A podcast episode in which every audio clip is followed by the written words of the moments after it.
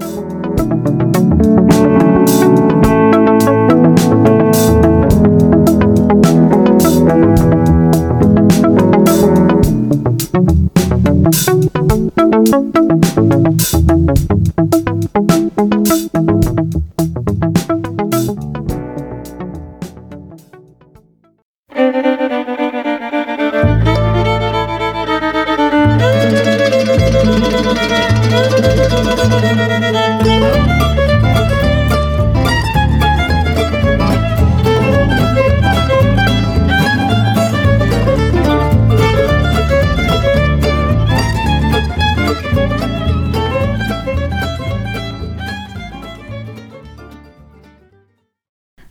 and welcome to Definitive Breaks. I'm Tina. You're tuned into Radio Karam. On today's show, I've got a special guest. I'll be chatting and catching up with Julia Fernanda. Julia is a performance artist, actor, and playwright. Here to talk about her latest theatre production called Lost in Venice, which is based on a true Australian story about Julia's grandparents. Her grandfather, Ron Vincent, being a filmmaker, which centres on an ill fated trip to Italy in 65 with his friend Bert Hayes, the founder of Pampas Pastry. Welcome to Radio Karam, Julia. How are you?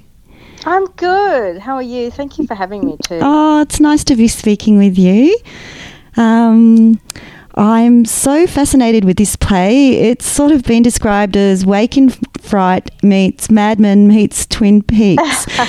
it's yeah, yeah. I think I wrote that one day off the off the cuff. Um, it, it stuck with a lot of people. I think um, it, because of that it's popular culture, those kind of terms. I mean, a lot of people have seen um, the series Mad Men and uh, the whole kind of um, 1950s uh, mentality of what was going on and the relationships between men and women. Mm. And uh, many people know the film Wake in Fright. Do you know that film? Yes. Yeah. Yeah. Um, quite a Psychological thriller. Yeah, Yeah. from the 1970s. Oh, I haven't seen the um, the remake. Um, and Twin Peaks, of course. Uh, a lot Love of people Twin know that, and a lot of people know um, David Lynch. So it does um, blend all those three kind of styles. And I together. loved Mad Men. I love all that Yes, mid so did I. mid century, you know, all the 60s, you know. Yeah, absolutely. And so you'll love the play because we have a lot of mid-century items in there, um, like clothing and um, props and suitcases and lamps Oh, and wonderful. things that are the original things. So it is actually a bit of a mid-century play. I, I It's such a stylish era. Like women just wore amazing dresses and outfits, and men were just decked out in suits and were, you know, suave with their slick hair. And yeah, it was colourful. I yeah, I, I love the fifties and sixties. I know. so yeah, I.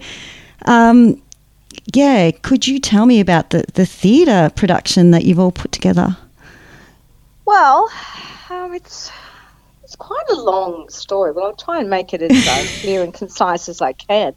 Um, look, it's basically it is a theatre play. The genre is theatre. Yes. It's got some snippets of cabaret in it. Um, Wonderful. basically by um, the wonderful Nikki Navone, who uh, travels around Australia performing her own Edith Piaf show. Mm-hmm. Um, and it's has pieces of uh, Super 8 that my grandfather shot of his life and of his trip in 1965 um, that kind of projects as the play is going on, uh, on and off. Um, and it's also got some um, great props and um, it's quite an interesting uh, Yeah. lighting plot that we've got happening and it weaves a story of um, what life was like um, in the 1950s and 60s, uh, particularly for women uh, in Australia. It's set in Melbourne, of course, because that's where I'm from and my grandparents Mhm. are from.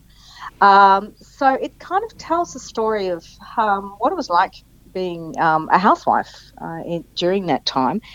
And um, I think I was speaking with someone recently who uh, I identified with a lot of things that I was um, that I was trying to speak about in the play, saying, "Well, that's just what it was like then. The women just that's all they knew." And I mean, there was there was no Me Too movement back in the No. and 60s.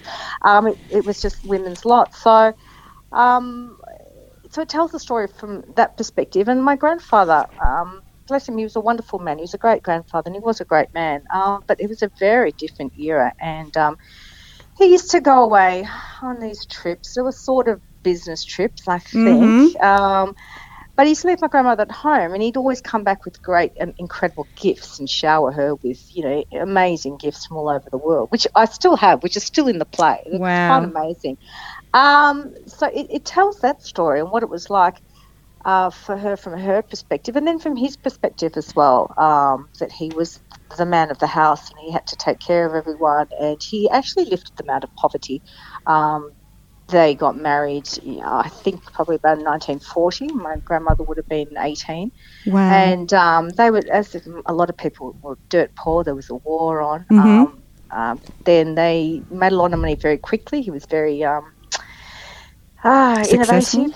Yeah, innovative, successful, creative, and bought and sold things, did things up and sold mm-hmm. cars, and um, made quite a lot of money. So by the time the 50s came around, they were quite well off, and wow. um, he treated himself to a lot of holidays. Eventually, he did take my grandmother overseas. So I was going to say, yeah, eventually, well, eventually, actually, she put her foot down and. Um, she went to New Zealand and then she took herself off to Indonesia by herself. That's great. Time. Yeah, and um, that's I guess that's a whole new other story as well. So she did in the end. She had enough, and this was towards the late sixties, um, when she really just thought, "No, I'm going to go and do a trip on my own." And I think she just went to the bank and took a whole lot of money out wow. and just left and went and travelled through Indonesia for. Oh, good for her!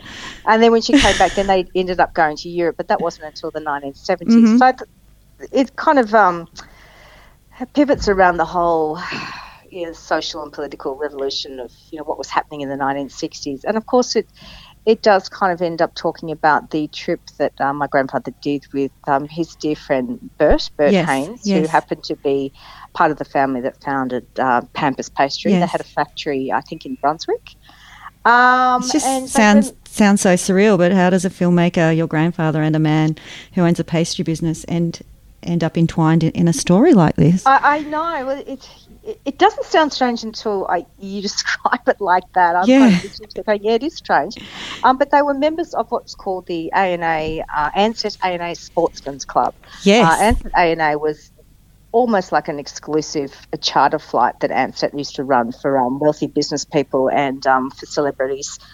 Um, and these guys who weren't really sportsmen, um, they were really kind of men in suits who just like to travel around and have a good time. Oh, wow, think. yes. So that's how they knew each other, and they were very close friends, and the families were very close, close families. Um, so yeah, we and we show some footage of the trip, and um, yeah, unfortunately, uh, Bert never uh, came back from the trip, so we kind of we, we do cover a little bit of that in the play, and then afterwards we have a documentary kind of uh, film screening that I've made that, that kind of goes into detail more of what happened. I won't talk about it now. I don't want to spoil anything. No. Um, so, and it's interesting to hear you t- say um, my grandfather was a filmmaker. I mean, he was, but I mean, that term didn't really exist back mm-hmm. then. I mean, a filmmaker, what was that? That was someone who, you know, worked in Hollywood. Mm-hmm made movies with Clark Gable. I mean, he wasn't a filmmaker. I mean, I've coined that phrase now because I've looked at his films, and um, some of his films have been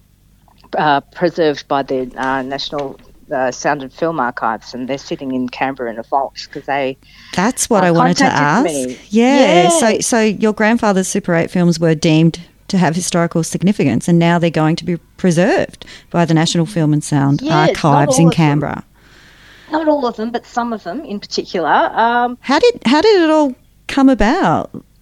Well, actually, it was my birthday. Yeah, many years, well, not that many years, well, probably about six years ago, and um, I caught up with some friends, and then we ended up going somewhere else, and we went to this party that was happening, and um, I met um, a really lovely woman called Siobhan, who uh, was working at the um, National uh, Film and Sound Archives in Melbourne. Mm-hmm. And I was just talking to her about films, and I said, "Oh, look, I've got these incredible films." My grandfather took. Um, he went up to the Sepik River in Papua New Guinea, early 1960s. The quality, I don't know what to do with them. And she said, "Well, that sounds really interesting. I'd like to see them." So, I uh, lent them to her, and she showed. I don't know whether she showed, and um, she came back to me. She said, "Look, you know, we would like to um, have them basically. If you would donate them, we'll scan them for you in high res and we will store them in a vault in Canberra and um, they'll preserve them forever. That we think that they're inval- invaluable um, because he went up to a lot of villages in Papua New Guinea and,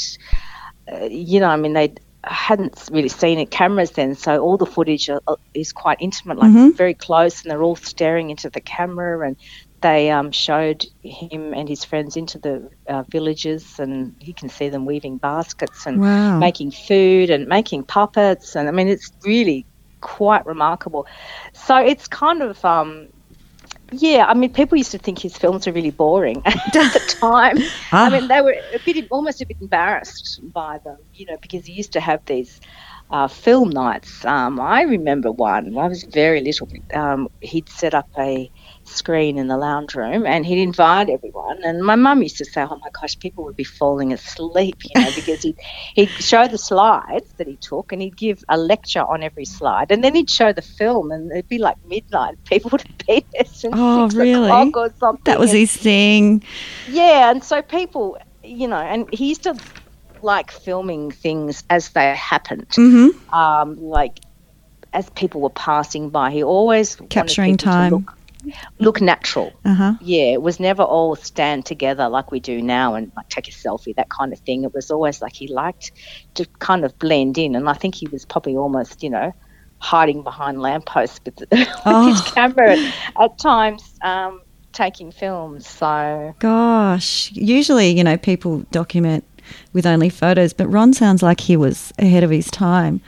Oh, absolutely. What, what do you think he would have um, have liked to have done with his Super 8 films? What do you think he would have liked to have done with them? I think what's happening now, he would have loved that because he um, he was the only person um, out of his family. He came from quite a large family who travelled overseas. and He Uh-huh. travelled overseas a lot, Yes.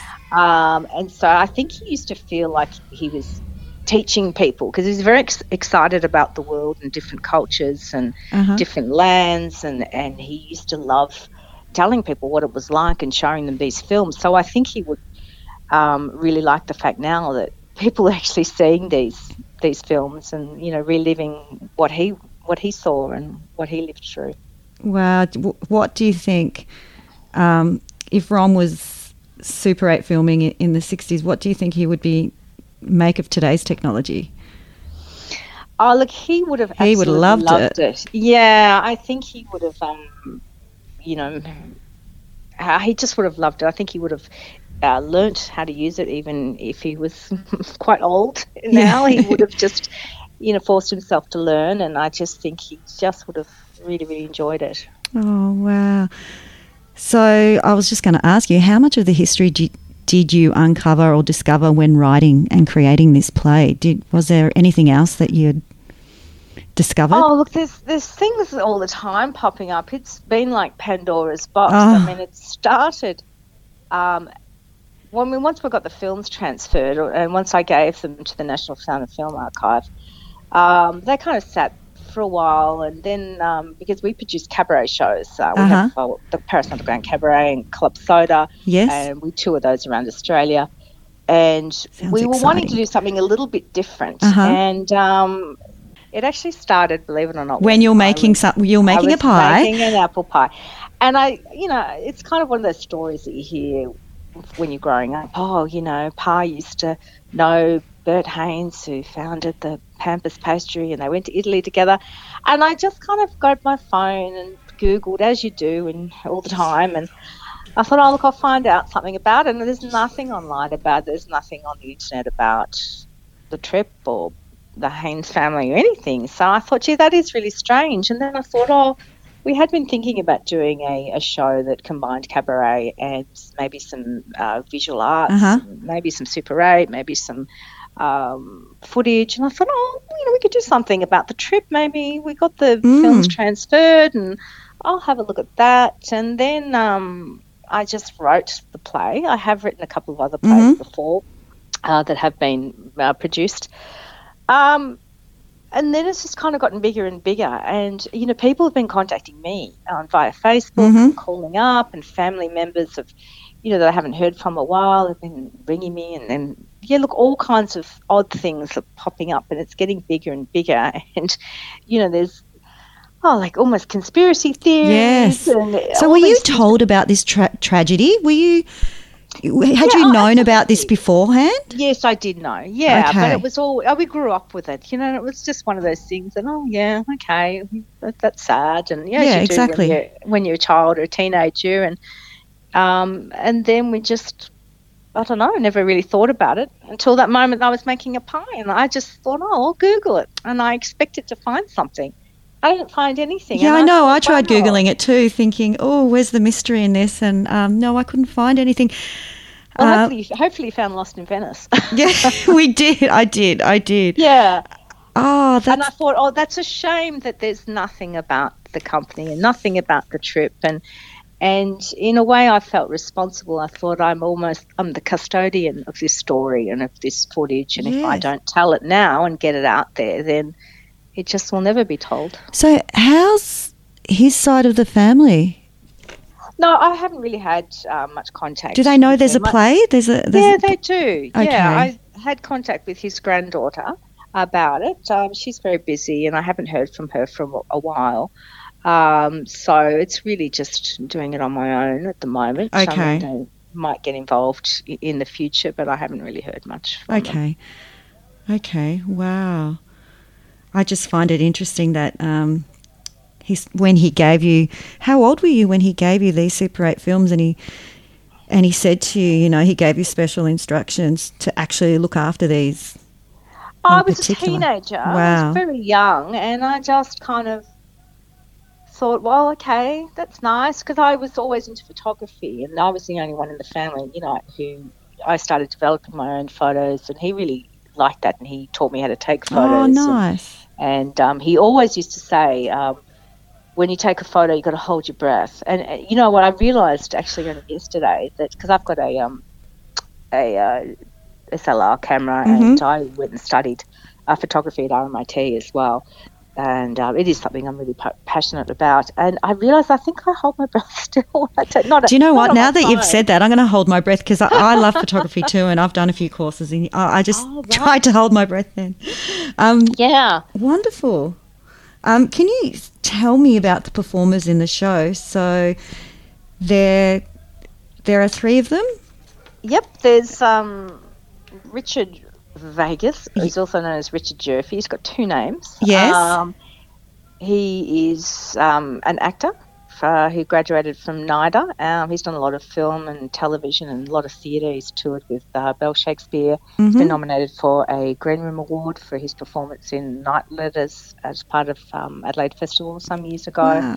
And he's also Richard Vegas, who's um, a magician um, who does a lot of corporate work and a lot of work in variety shows. And uh, we run Paris Underground together.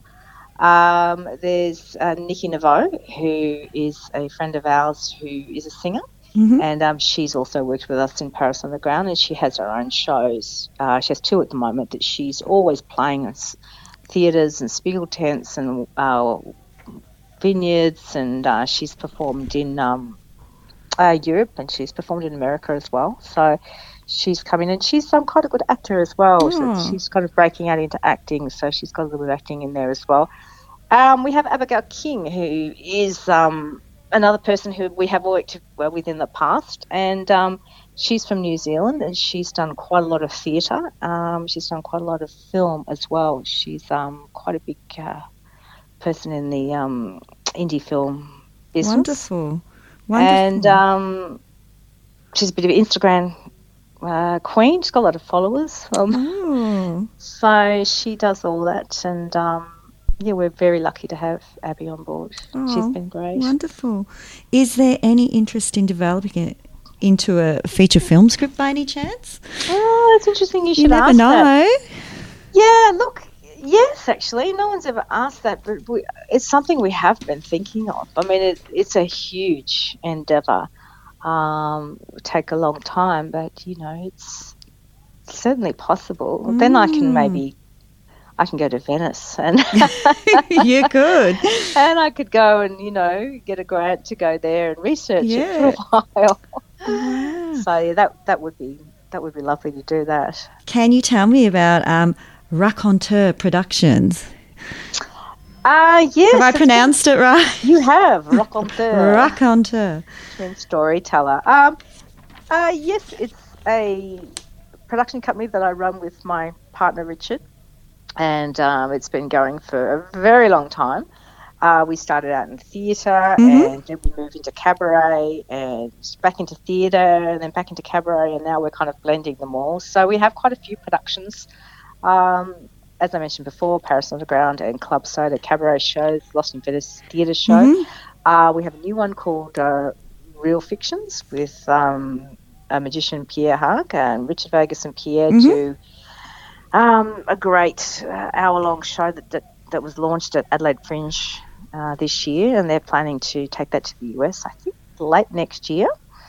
Um, and we have a couple of other little shows too that are in the wind.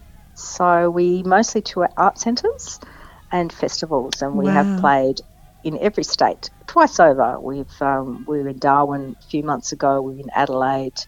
Uh, we've been over to Western Australia twice, down to Margaret River, all the way up You must travel a lot. Be- Twice. Be so much fun. We did, particularly before COVID, we really did Oh. a lot. We went all the way up to Cairns and Magnetic Island, and then all the Uh-huh. way back through to Brisbane and Townsville and Mackay, and um, and then we've done the Central Coast uh, as well. We've done Port Macquarie, um, all the way down to Tasmania, all through Victoria.